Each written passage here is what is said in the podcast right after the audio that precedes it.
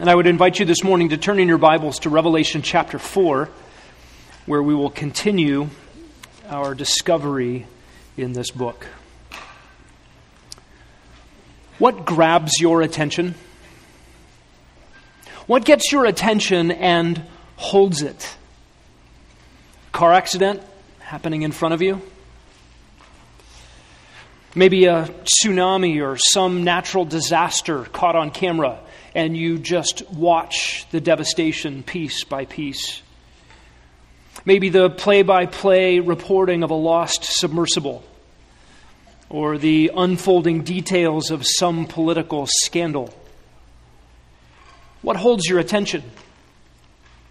What holds the attention of a large crowd? Maybe a really good concert where a whole mass of people is gripped by the movement of music, the sounds and the sights, the emotions stirred all in unison, everyone present drawn together in a symphonic chorus of appreciation and wonder. The audience participates together in a harmonic experience of awe. Or maybe you've been to a sellout, crowded game during the playoffs all eyes are glued on every detail of every play, and a hundred thousand voices simultaneously, spontaneously erupt in praise at a pivotal turn of events.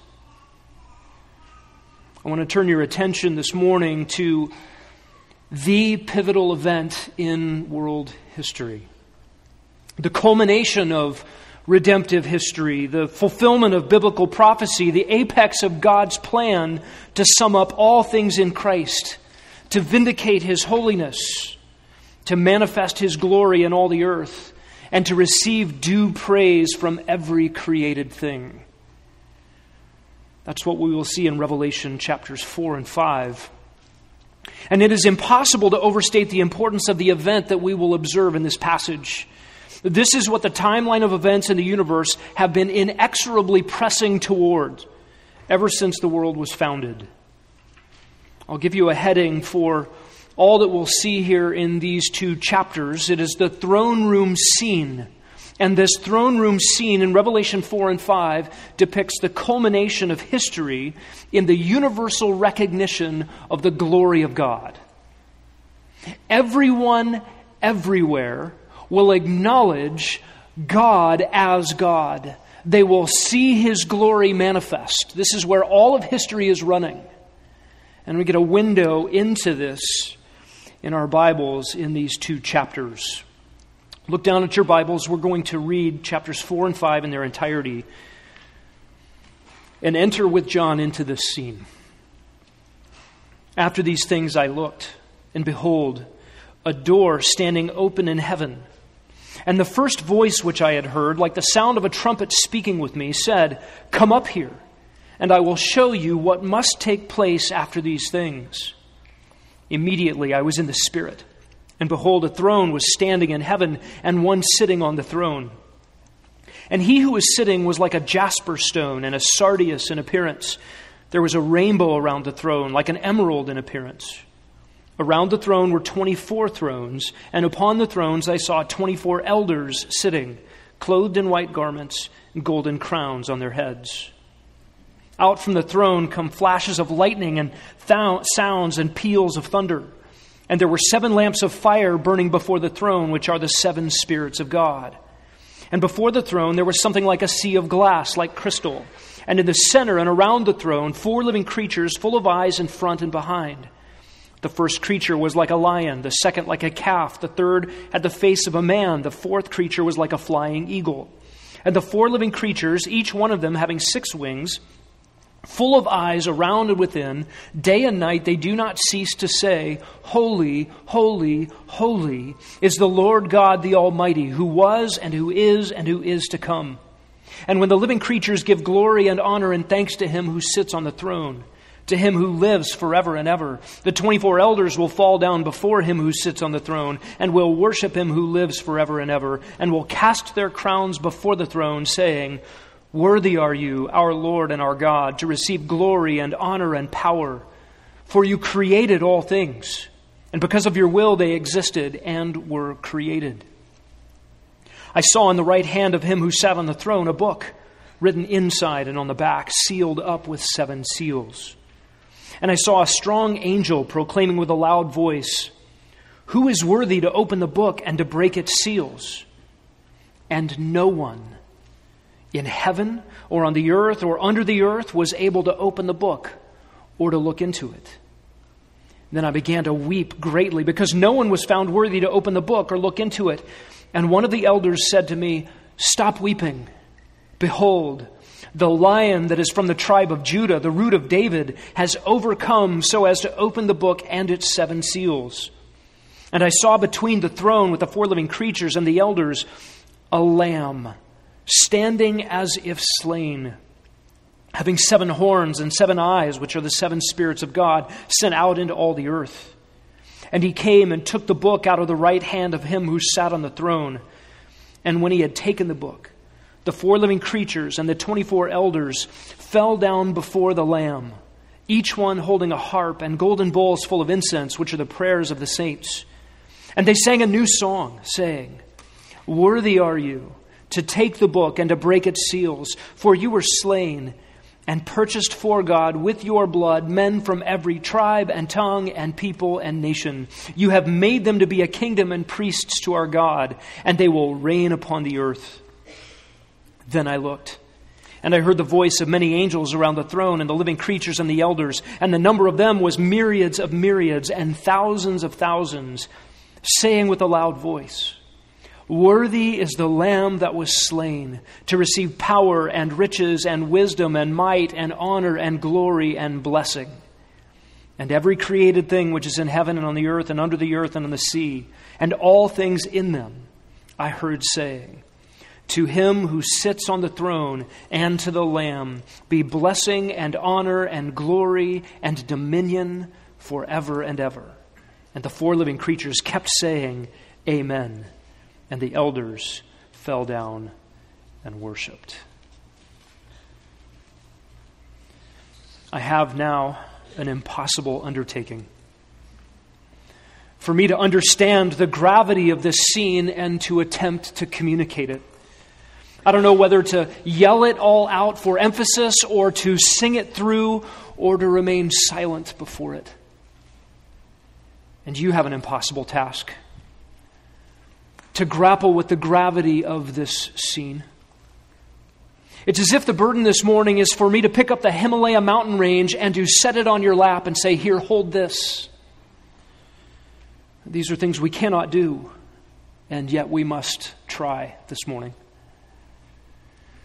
Chapter 4 details worship as the fundamental obligation of everything created. Everything must worship God simply by right of creation. It is the universal obligation of everything made to praise the Maker. And in chapter 5, we discover that worship becomes the unique privilege of the redeemed. Of course, the elect heavenly beings who never sinned, but a countless mass of humanity who have sinned and have been purchased out by the blood of the Lamb, redeemed so that they may worship too. And we see concentric circles of worship, and this worship is appropriate, it is inexorable, it is inevitable. Every knee will bow, every tongue will confess. And these concentric circles of worship demanded by right of creation and purchased by the blood of the Lamb for the redeemed, will be the task of everyone, even as it is the task of heaven. The scene that we see here in Revelation 4 and 5 depicts the great pivot of history. It is an event where the tides change, where rebellion sees its end and God's glory fills the earth. We see the glory of God in judgment and the glory of God in redemption. And this scene will take us from the throne of God to the cross of Christ to the eternity of worship for all those who belong to Him. I'm going to give you the outline for today and next week up on the screen. Uh, will attempt three things. I want to locate this scene for us in the book of Revelation, and then locate this scene for us in the whole plan of redemption and the whole scope of history. And then we'll unfold the details of Revelation chapter 4, uh, the first half of this scene. Uh, we will likely get to the details of chapter 4 next week, Lord willing. Let's begin this morning by locating this throne room scene in the book of Revelation. Uh, turn in the book of Revelation back to chapter 1. And you'll remember that chapter 1, verse 19, gives us a very helpful outline for the entirety of the book. There, Jesus commands John the Revelator, the apostle, to write, The things you have seen, the things which are, and the things which will take place after these things. The things which John saw refers to chapter 1 and the glorified vision of Christ. The things which are, that which was contemporary in John's day, were the state of the churches, those seven churches we looked at in the letters from Jesus through John to the churches in Asia Minor in the first century. That was chapters 2 and 3. And then he says, You're going to write the things which shall be after these things. And that gives us a heading for all the rest of the book of Revelation, from chapter 4 all the way through chapter 22. Notice verse 1 of chapter 4. John begins by saying, After these things I looked. This is a, a, technical, grammatical marker for John that we have moved on to the next section. This is the future. And notice what John says there that these are things that must take place. Come up here, Jesus says to him. I will show you what must take place. The events that unfold in the book of Revelation are absolutely necessary. They are inevitable. They are in the plan of God. This is where history must go. History has no choice but to culminate in the scenes we are about to see. And notice, secondly, in verse 1, Jesus says, You must see the things that must take place after these things. After these things. That is, after the church is gone, the church disappears from the book of Revelation for the next 15 chapters during this tribulation period, the seals, trumpets, and bowls judgment, Daniel's 70th week. Uh, the, the church is not present.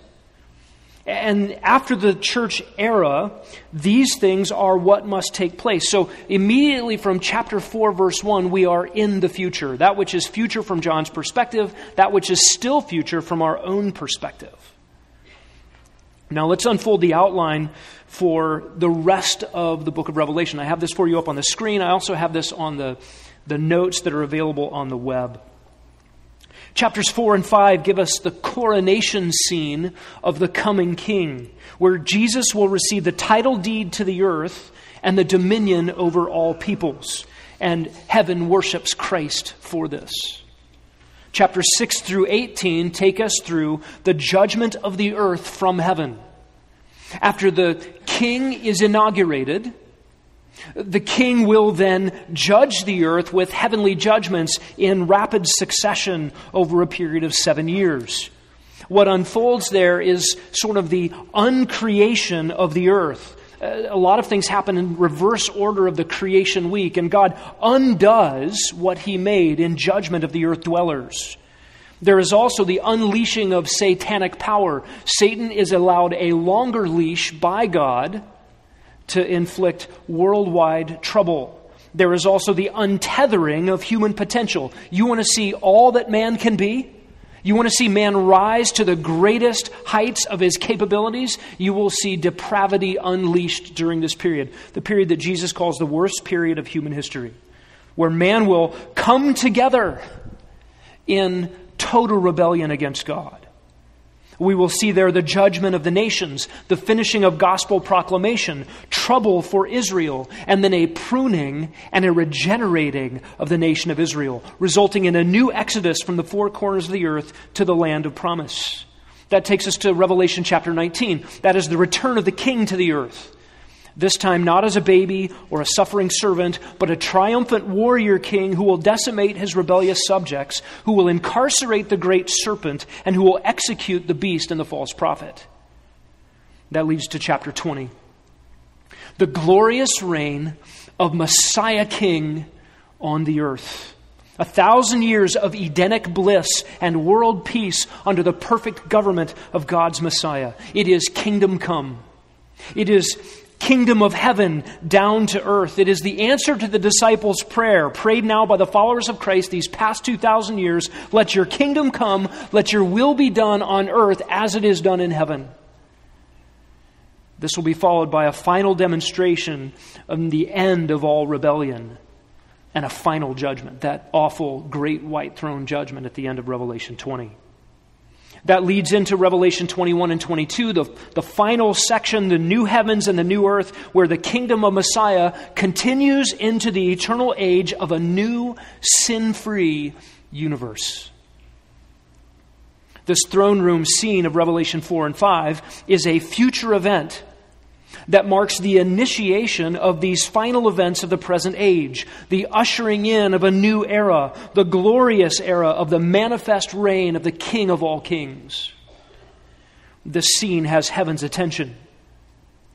Every living being in concentric circles around the throne of God is gripped in rapt attention. Every eye is drawn to the scene where the Ancient of Days gives to his Son the title deed of the earth it is the go ahead to judge the nations, the green light to usher in the culmination of world history.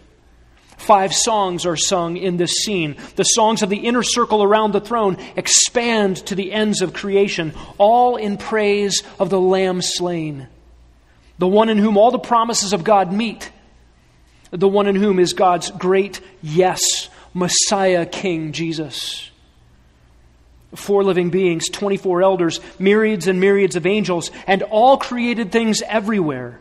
They all must acknowledge the glory and power and worth of the Son of God. This is the scene that initiates God's reconciling all things to himself through Christ. Things in heaven and on earth, every power, every person, all the redeemed, and every enemy will all be compelled to give glory to Christ. What happens after this scene? In the book of Revelation. What immediately follows the throne room coronation is a series of worldwide cataclysmic judgments from heaven that prepare the way for the return of the king to the earth, which will usher in the end of this age and the dawn of a totally new way in the universe. Secondly, if we're keeping an outline this morning, let's locate this throne room scene in history. Where does this fit in God's redemptive plan? How does this hit all the rest of the Bible? I think what we'll look at next will help us see how the whole Bible fits together. You remember that your Bible is one book with one capital A author. God wrote the Bible. Because God wrote it, it, it has the integrity of His nature, it has the continuity of His plan. We should expect it to fit together. Your Bible is also 66 books with many human authors, several languages, over a couple millennia. Eh, but all of it is going in the same direction. And the details of God's plan are unfolded over time. What should we expect from the last book of our Bible? To pull all of God's revelation together, what got unraveled in Genesis at the entrance of evil, the fall of man into sin, and the curse of God of the universe, gets re raveled in the book of Revelation. All the scattered threads of storylines in the Bible all find their way back together into one rope in the book of Revelation.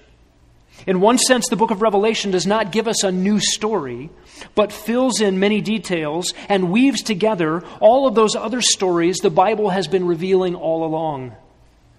Remember that your Bible is made up of details, and your Bible is made up of grand sweeping storylines.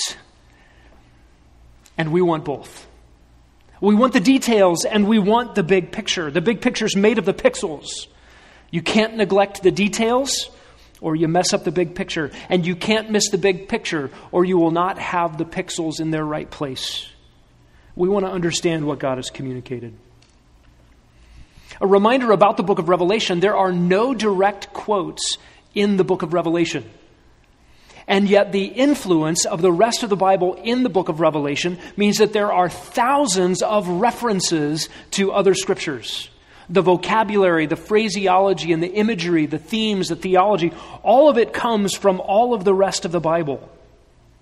Every paragraph in the book of Revelation, more than any other book of your Bible, is filled with the vocabulary, the phrases, and the images of the rest of Scripture. And in particular, chapters 4 and 5, this throne room scene we're looking at for the next few weeks, is chock full of images, chock full of vocabulary, phraseology from others who saw the Lord high and exalted the prophets Isaiah, Ezekiel, and Daniel in particular, their language, their imagery, their vocabulary shows up in this section. And even some of the vocabulary of the Apostle Paul, who saw the risen Christ in the New Testament. I believe there are multiple visions of Christ at the throne room that parallel one another in Scripture. And I want us to see this together. We'll look particularly at Daniel, Ezekiel, and Isaiah this morning. I believe these three prophets got to see the same event that John describes here in Revelation 4 and 5. Daniel, Isaiah, and Ezekiel all got to see the coronation of Messiah King in the throne room of heaven. They were all transported to this future event to see the same things we're looking at here this morning. We'll work our way backwards Let's start with the prophet Daniel. Turn to Daniel chapter 7. And if you missed working through Daniel verse by verse uh, on our Sunday nights, I would encourage you to perhaps go back to Daniel chapter 7 and get some more of the details. We'll fly through this vision. Beginning in verse 9, Daniel writes I kept looking until thrones were set up, and the Ancient of Days took his seat.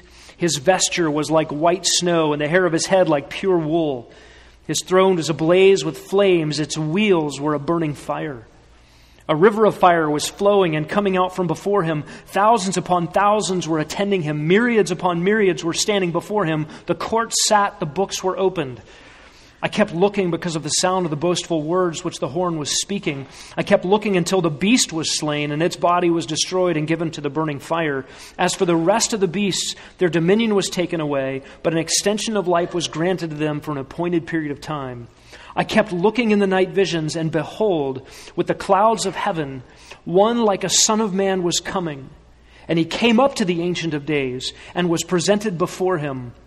And to that one was given dominion, glory, and a kingdom, that all the peoples, nations, and men of every language might serve him. His dominion is an everlasting dominion which will not pass away. His kingdom is one which will not be destroyed. This is a, a picture, I believe, of the same event. We have here the Son of Man approaching the throne of the Ancient of Days. Look again at verse 14. To him was given dominion and glory and a kingdom. This one was given that which belongs properly only to God. This coronation scene, according to Daniel, was in the distant future. This didn't happen in Daniel's day. This was something he was seeing in a prophetic vision, ushered into the throne room of heaven to see across time and space that which had not yet taken place. You remember back to Daniel chapter 2 and the, the vision and the dream of Nebuchadnezzar that God gave the explanation to Daniel. There was a statue of metals, and that statue detailed four kingdoms. And Daniel prophesied during that first kingdom described, the Babylonian Empire. It was followed by the Medo Persians, and then the Greeks, and then the Romans, and then the mixed metal and clay of Rome 2.0 that is still yet to come. In Daniel 2 28 and 29, Daniel uses two really interesting phrases. He says, In the last days, and he says, after these things, in the Greek text, it's exactly the same as Revelation 4, verse 1. The after these things I saw. John is intentionally pointing us to the same event. This is the end of the times of the Gentiles. It's the end of both sections of the Roman Empire the Rome that crucified Messiah, and the revived Rome that will constitute the world empire of the Antichrist. You remember in Daniel 2 that the stone made without hands comes down out of heaven and displaces every human government.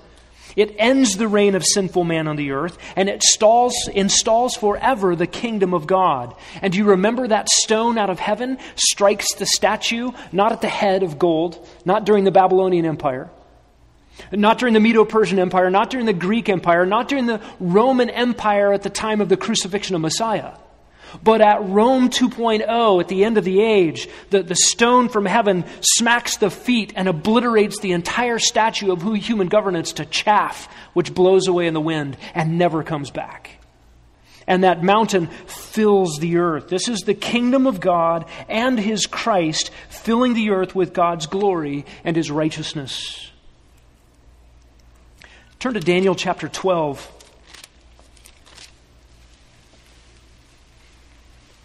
This follows right after the pre incarnate Christ comes to Daniel and speaks to him about the details of the last little period of human history right before that kingdom comes.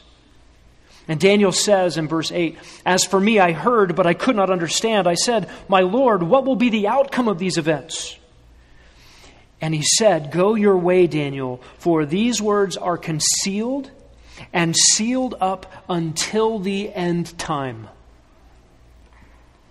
Jesus describes to Daniel in this prophetic revelation what will happen at the end time. The same exact events that the prophet John details for us in the book of Revelation. And to Daniel, Jesus says, These are sealed up, Daniel, for the end time. What would happen next? Daniel lived during the Babylonian Empire. World empires would come and go. The saints would be mistreated and persecuted. God is still sovereign, but the kingdom will not yet come. Many prophetic events have to happen before that comes. Now consider the difference in Revelation 22. John the prophet receiving Jesus' revelation about the same events. And listen to these instructions.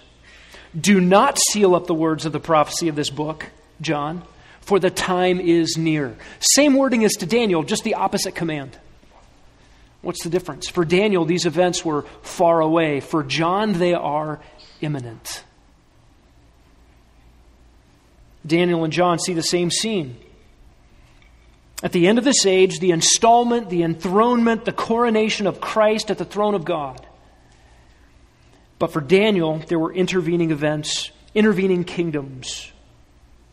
What prophetic events do we await before the unfolding of the events of the book of Revelation? None. Uh, there are no promises of Scripture that, that we are waiting for before this coronation event. All of the departure of the church, the coronation of Christ, the worst period in human history, Daniel's 70th week, and the coming of Christ in his kingdom will all happen in one era. Daniel 7 occurs in the middle of that book, and it becomes the central reality of the whole of Daniel's life and prophetic ministry. In fact, if you think about the message of the book of Daniel, it is, it is simply this God's saints, God's holy ones in the earth, will be mistreated and they will be glorified. They will be mistreated, they will be persecuted, they will suffer hardship under sinful human governance. And you remember Daniel was part of the faithful remnant that was exiled out of Jerusalem, living in a foreign land, a land of pagan idolatry and enmity towards the God of Israel. But the promises that Messiah's kingdom would one day arrive, obliterate all hostility, rescue the saints, fulfill God's promises to Israel, and make God's kingdom the kingdom of every nation on the earth. That was the message of the book of Daniel. And it's interesting that Daniel's own life was something of a, a smaller version, a microcosm of his message. He himself was personally persecuted, mistreated. And yet God repetitively honored Daniel, brought him glory, fame, notoriety. It's as if his own life as the prophet encapsulated the message of his prophecy, which was all based on this central theme that Messiah would come one day and fill the earth with his kingdom. Abner Chou, in his book titled I Saw the Lord, A Biblical Theology of Vision, makes a compelling case that the prophets Ezekiel and Isaiah witnessed the same event that Daniel describes, that John details for us in Revelation. Let's work our way back to the prophet Ezekiel. What do we find there? We, we see a series of visions in Ezekiel, three in particular that take us back to this throne room scene of God. They, they are chapters 1 to 3, chapters 8 to 11, and then chapters 40 to 43.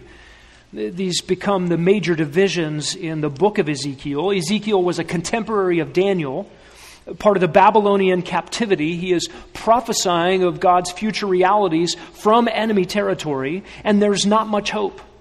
Only pagan oppression exiled from the land of promise, away from the temple of Yahweh, which had been decimated and destroyed and left in ruins.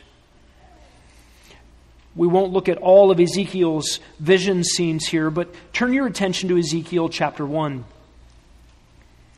The prophet writes, It came about in the thirtieth year, on the fifth day of the fourth month, I was by the river Chebar among the exiles, and the heavens were opened, and I saw visions of God. Verse 4 As I looked, behold, a storm wind was coming from the north, a great cloud with fire flashing forth continually, a bright light around it, and in its midst, something like glowing metal in the midst of the fire. Within it were figures resembling four living beings. This was their appearance. They had human form. Each had four faces and four wings, straight legs like a calf's hoof for their feet. They gleamed like burnished bronze. Under their wings, on their four sides, were human hands. As for the faces and wings of the four of them, their wings touched one another. Their faces did not turn when they moved, each went straight forward. As for the form of their faces, each had the face of a man. All four had the face of a lion on the right, the bull on the left, the eagle on, uh, and the face of an eagle. Such were their faces. Their wings were spread out above. Each had two touching another being, and two covered their bodies. Each went straight forward. Wherever the Spirit was about to go, they would go without turning as they went. In the midst of the living beings, there was something that looked like burning coals of fire, like torches, darting back and forth among the living beings. The fire was bright, the lightning was flashing from the fire, and the living beings ran to and fro like bolts of lightning. As I looked at the living beings, there was one wheel on the earth beside the living beings for each of the four of them. The appearance of the wheels and their workmanship was like sparkling beryl. All four of them had the same form, their appearance and workmanship being as if one wheel were within another. And whenever they moved, they moved in any of their four directions without turning as they moved. For as for their rims, they were lofty and awesome, and the rims of all four of them were full of eyes round about. And whenever the living beings moved, the wheels moved with them. And whenever the living beings rose from the earth, the wheels rose also. Wherever the Spirit was about to go, they would go in that direction. And the wheels rose close beside them, for the Spirit of the living beings was in the wheels. Whenever those went, these went. Whenever those stood still, these stood still. And whenever those rose from the earth, the wheels rose close beside them, for the Spirit of the living beings was in the wheels. Now, over the heads of the living beings was something like an expanse, an awesome gleam of crystal spread out over their heads. Under the expanse, their wings were stretched out straight, one to another. Each one had two wings covering the body, one side and the other. I heard the sound of their wings like the sound of abundant waters as they went, like the voice of the Almighty, the sound of tumult, like the sound of an army camp. Whenever they stood still, they dropped their wings. And there came a voice from above the expanse over their heads. The expanse was something like resembling a throne, like lapis lazuli in appearance. And on that which resembled a throne, high up was a figure with the appearance of a man. I noticed from the appearance of his loins and upwards something like glowing metal that looked like fire all around within it. And from the appearance of his loins and downward, I saw something like fire, and there was a radiance around him. As the appearance of the rainbow in the clouds on a rainy day, so the appearance of the surrounding radiance. Such was the appearance of the likeness of the glory of Yahweh. And when I saw it, I fell on my face and heard a voice speaking. We see in Ezekiel's vision, and this unfolds again in chapter 10 and then in several other places in the book, a chariot throne. The, the chariot throne of God, depicting the presence of God and His glory in the heavenly temple. And Ezekiel describes the scenes and the successive visions with the vocabulary of a temple. And this glorious presence of God is not confined to, to one place, it moves where God wishes. In fact, one day, according to Ezekiel 43, that glorious presence will come to a new temple in Jerusalem, to a renewed Israel, to be the centerpiece of God's glory, filling the whole earth. What is the message of Ezekiel's book, his prophecy? It revolves around this idea of temple and the chariot throne as the very presence of God. Where will God dwell? Ezekiel is all about this dwelling presence of God. And, and there are three categories throughout the book where the uh, glory of God is said to dwell in the human heart, in a physical temple, and filling the whole earth, all peoples and nations. And the problem in the book of Ezekiel is that the human heart is hard like stone, it is full of idolatry and adultery, and the people are spiritually dead. And the problem with the physical temple in Israel is that it was polluted by harlotry and idolatry, and in Ezekiel's day was abandoned and decimated. And then the problem with the earth is that the humanity of the whole earth is joined in rebellion against God. God's glorious presence, if it comes to a world full of people with no spiritual life, is not good news humanity in his rebellion, when that humanity meets God in his glory, will only result in judgment. And the solution Ezekiel presents is a solution on all three planes. First of all, the human heart. In Ezekiel 36, we get the promise in the new covenant for Israel of a new heart. This is the fundamental solution to humanity's fundamental problem. That a hard heart is melted by the Spirit of God and made soft a heart of stone turned to a heart of flesh. In Ezekiel 37, we see the human problem solved in another picture. You have there the valley of dry bones, a field of corpses. Uh, the problem with the people of Israel is, spiritually speaking, they were dead. And they were incapable of anything pleasing to the Lord. They, they couldn't fix their own dilemma, being dead. What is the solution? That God, by the Holy Spirit, would breathe life into this valley of dry bones there's a solution also for the physical temple, that which had been defiled, polluted. In Ezekiel 40, verse 2, God promises that Jerusalem, Mount Zion, the, the place of his dwelling on the earth, would become high and lifted up. In Ezekiel 40 to 48, Ezekiel describes a new temple, a purified temple, amidst a purified people with God's glory filling it Ezekiel 43. And then for the earth, according to Ezekiel 38, 23, and 39, 21, and following, the glory of God would extend to all the nations of the earth and would thereby fill the earth. The nations would be brought into obedience. How will God accomplish all of these things? In Daniel, we learned that God would accomplish the problem of human kingdoms by bringing his own kingdom to the earth and smashing them all? How will God solve the problem of hard hearts, polluted temples, and rebellious earth? Look at Ezekiel 37, beginning in verse 21. Thus says the Lord Yahweh Behold, I will take the sons of Israel from among the nations where they have gone I will gather them from every side, bring them into their own land. I will make them one nation in the land, on the mountains of Israel, and one king will be king for all of them. They will no longer be two nations. They will no longer be divided into two kingdoms. They will no longer defile themselves with their idols, or with their detestable things, or with any of their transgressions. But I will deliver them from all of their dwelling places in which they've sinned, and I will cleanse them. And they will be my people, and I will be their God. My servant David will be king over them, and they will all have one shepherd. They will walk in my ordinances. They will keep my statutes and observe them. They will live on the land that I gave to Jacob, my servant, in which your fathers lived. They will live on it, and their sons and their sons' sons forever. And David, my servant, will be their prince forever.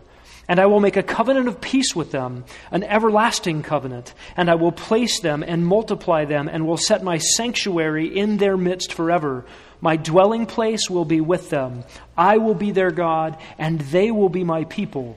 And the nations will know that I am Yahweh, who sanctifies Israel, when my sanctuary is in their midst forever. God will bring about the solution to Israel's problems with the coming of the new David, the servant shepherd king over Israel, Messiah. We see Ezekiel's message, which springs out of his vision, encapsulated in his life. Look at Ezekiel chapter 2 right after that amazing vision of the throne room scene with the chariot throne moving about at the behest of the Spirit of God, we read this. Then he said to me, Son of man, stand on your feet that I may speak with you. As he spoke to me, the Spirit entered me and set me on my feet, and I heard him speaking to me. Uh, what had happened in the verse previously. Ezekiel had fallen down on his face before the Lord, before the glory of the Lord, as a dead man. What happens to him? The Spirit enters him and he stands. This is a pre echo of exactly what God would do with the nation of Israel. They are a field of corpses, and the Holy Spirit will enter them, breathe life into them, and give them life so that they may obey. Ezekiel couldn't even obey the, the Lord's command to listen without the Spirit entering him and getting him up on his feet. Let's turn to Isaiah. I believe that Abner Chou is right in seeing Isaiah chapter 6 as another angle on the same scene we've been detailing in Revelation 4 and 5, Daniel chapter 7, and Ezekiel chapter 1. Read the first three verses with me. In the year of King Uzziah's death, I saw the Lord, Adonai, sitting on a throne, lofty and exalted, with the hem of his robe filling the temple. And seraphim stood above him, each having six wings. With two he covered his face, with two he covered his feet, and with two he flew. And one called out to another and said, Holy, holy, holy is Yahweh of hosts. The whole earth is full of his glory. Notice verse 3 Glory fills the earth. I've preached Isaiah 6 a number of times, and, and in my mind, I've had trouble with verse 3. What do you mean his glory fills the earth? Not yet, right? Maybe Isaiah means that in the sense of like Psalm 19, the, the heavens are telling of the glory of God. But rebellious humanity it, it doesn't recognize the glory of God. His, his glory is not manifest in such a way like when Isaiah came in contact with it, he fell down. Ezekiel saw God's glory and he fell down. The disciples saw Jesus glorified on the Mount of Transfiguration and they were bewildered. And John fell on his face in, in Revelation chapter 1. That glory is not filling the earth yet. And yet Isaiah 6 3 says that the glory of Yahweh fills the earth. And we ought to have been asking the question, when? And I think the when question gets answered if this text is giving another angle for us on the same scene as Revelation 4 and 5. The coronation of Messiah when the keys are handed over to Jesus the Christ, and the glory of Yahweh will fill the earth because the King will come and bring heaven and the glory of God manifest to the earth for all to see. It's an interesting detail I have overlooked. What is the book of Isaiah about?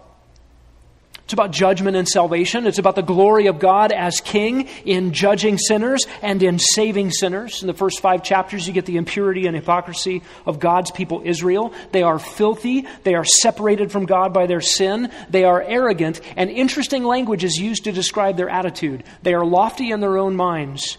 They are lifted up and exalted by their actions and their attitudes. You come to chapter 6 and we read, Adonai, the Lord, the master of all things. He is high and lifted up, higher than King Uzziah, higher than the kings and empires of the earth, higher than religious hypocrites. He is high and lifted up. This is his glory in heaven, but it has not yet filled the earth. The people are defiled, separated from God, and filthy. God must bring low the proud. He must clean the filthy if his glorious presence is to dwell among them and they not be destroyed.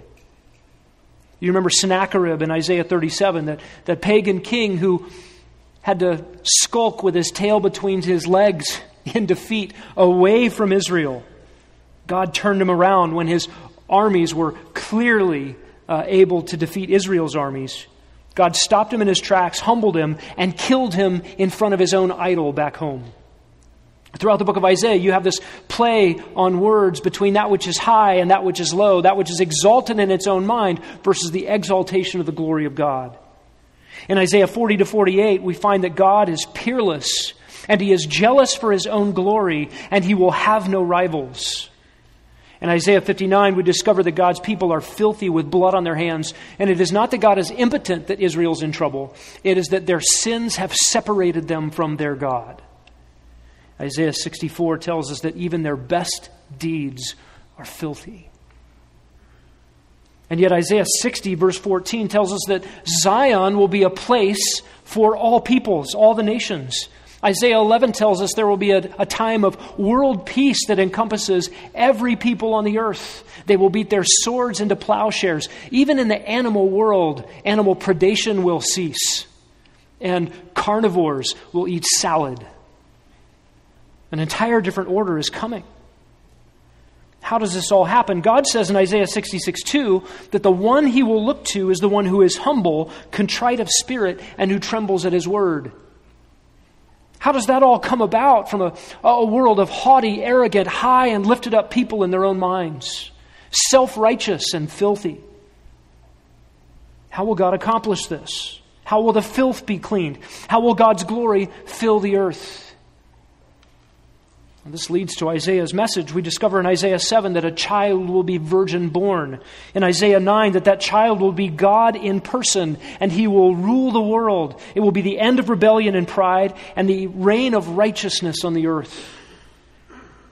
And of course, in Isaiah 53, and you can turn there, we discover that this child who will rule the earth, who is God in the flesh, will be a suffering servant.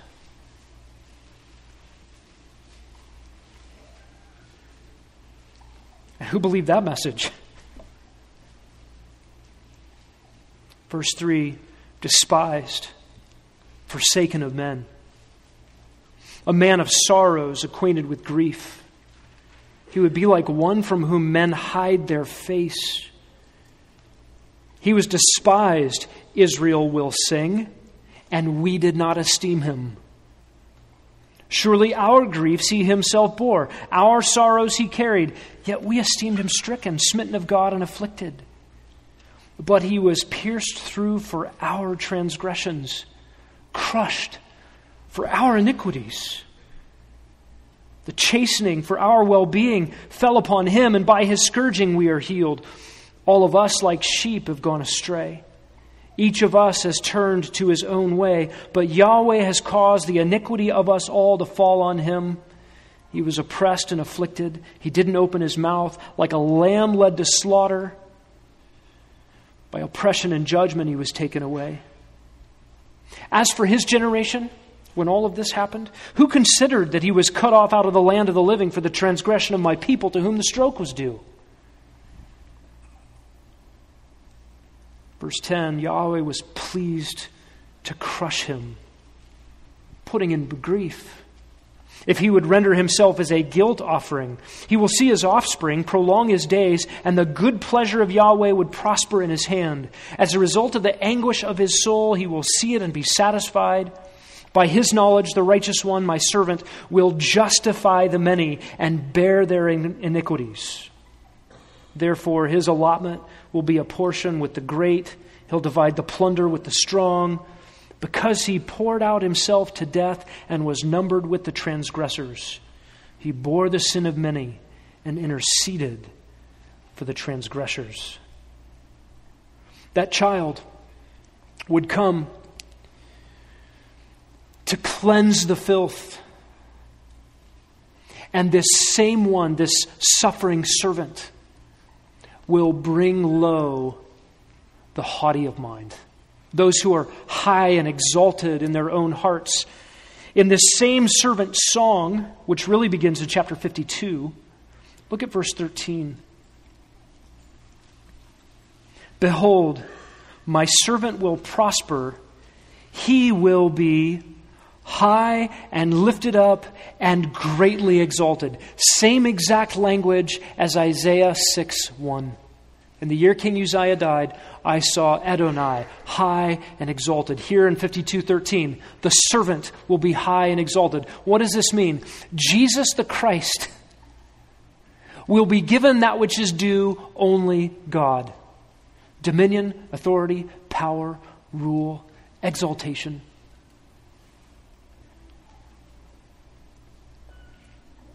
He is the one who receives glory, who in Revelation 4 and 5 rightly receives worship. To him is ascribed the work of creation and the work of redemption. He is God, the Son, the sacrificial lamb, the servant king. Think about Isaiah's own life. His own prophetic call at that throne room scene is a microcosm of his prophetic ministry. He experienced the awful presence of the glory of God as a sinner, yet he received purification of his filthy lips by a burning coal from the altar. Now, as we think about these various scenes, I believe these can be harmonized Revelation 4 and 5, Daniel 7, Ezekiel 1, Isaiah 6. Maybe similar to the way we think about gospel narratives the gospel writers, Matthew, Mark, Luke, and John, they were multiple witnesses to the same event, and yet they emphasize different details. One gospel writer reports that Jesus healed two demon possessed men, another gospel writer focuses our attention on one man. They don't disagree, but they have different emphases in keeping with the message that each writer is trying to convey. And in all of this, the Holy Spirit superintends each human author to convey without error God's perfect word these visions can harmonize because each of these prophets was ushered supernaturally across time and space into the same future event. Now, John in Revelation gets a fuller view than Daniel, Ezekiel, or Isaiah, and we should expect that, given the way God has progressed what he has revealed. What did we find in Daniel? A throne, wheels on the throne, multiple thrones around the throne, the Son of Man approaching the throne, the giving of dominion to the Son of Man, the glory of God filling the earth, the Son of Man amongst every people and nation. In Ezekiel, we discovered a throne, wheels, coals of fire, that chariot throne described in temple and altar language, the glory of God filling the earth. And then Messiah, the new David, the shepherd of the new covenant, making possible God's presence in his regenerated people. Four living beings, cherubim, Ezekiel calls them. Four faces, four sides, four wings, four directions, eyes all over. They mirror the movements of the Spirit of God, all in this crystal expanse under the throne. And there's an emerald rainbow. In Isaiah, we discover the temple, the altar, the throne, the coals of fire, the holy, holy, holy anthem of the seraphim, those fiery ones. That is Isaiah's description of the four living beings. And in John's vision, we see the throne, multiple thrones around, the crystal expanse, the four living beings, the fire, Ezekiel's four faces, Isaiah's six wings, the eyes, the holy, holy, holy song, the Spirit of God manifest as torches of fire, the temple, the altar, Jesus approaching the throne, receiving dominion and glory and worship. And then, of course, what follows this is the exercise of his reign as rightful heir to the earth and King of all kings. When we come to John's vision, we, we discover the conflagration and the, the amalgamation of all of these visions. How does John's central vision relate to the whole? This throne room coronation of Christ kicks off all the final events that he details in the rest of the book. And what is John's message? The time is near. The time is near. An argument can be made, and Abner Chou hints at this in his book, that Perhaps Paul on the Damascus Road in his vision of the glorified Christ saw the same thing. It is possible that Stephen, as he is being sto- stoned and dying, sees into a window of heaven the exalted Christ. Perhaps they see the same scene. The bottom line in all of these visions is that Jesus is the answer to the world's problems, to man's problems, man's problems of separation from God, man's problems of filth and a hard heart and a, a broken and cursed world. How do we go from filthy to clean? By, by the substitutionary sacrifice of the servant in Isaiah. How does the glory of God fill the earth according to Isaiah? The same servant. How do we go from spiritually dead to spiritually alive? By the servant shepherd king of Ezekiel 37 who gives his Holy Spirit to breathe life into corpses. And how does the glory of God fill the earth? The same servant shepherd king will reign on the earth so that the glory of God will be present in Jerusalem and in a temple and in people's hearts to all the nations. How do God's people go from persecuted to glorified? Daniel's Son of Man receives the dominion from the Ancient of Days and ushers in God's glorious kingdom. And how will the glory of God fill the earth? Same answer. The, answer is Jesus. And in the language of Paul, we, we might see how all of these things bring us to the point where we say all things are summed up in Christ. This is God's plan. Listen to the wording of Colossians chapter 1 starting in verse 13. He rescued us from the domain of darkness, transferred us to the kingdom of His beloved Son. The Son of God's love is the heir to this kingdom, in whom we have redemption and forgiveness of sins. He, that is the Son, is the image of the invisible God and the firstborn, the preeminent one over all creation. For by him, by the Son, all things were created. In the heavens, on the earth, visible, invisible, thrones, dominions, rulers, authorities, all things have been created through him and for him. He is before all things, and in him all things hold together. He's also head of the body, the church and he is the beginning, the firstborn from the dead, so that he himself will come to have first place in everything. It was the Father's good pleasure for all the fullness to dwell in him, and through him to reconcile all things to himself, having made peace through the blood of his cross. Through him, I say, whether things on earth or things in heaven. And although you were formerly alienated and hostile in mind, engaged in evil deeds, he has now reconciled you in his fleshly body through death in order to present you before him holy and blameless and beyond reproach. Now, Lord willing, we will examine the details of the throne room in chapter 4 next week. Let me ask you this, Christian. What captures your attention? What grips you and draws you in and will not let your eyes depart? Listen, we struggle to get our hearts here. But one day, very soon, we will be undistractable. It's inevitable. Let's pray. Lord Jesus, our King, our Lamb slain from the foundation of the world, our Redeemer, our Master, our Sovereign, our Creator. You are the answer. You are everything.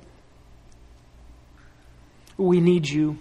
We need once again to have our hearts gripped by the reality of who you are, what you have accomplished and what you will accomplish. You will resolve every difficulty, fix every hardship, clean up all residue of filth. You will set all things right. And how we long for that day. We echo the Revelator and say, Come, Lord Jesus. It's in your name we pray, and in your name we sing. Amen.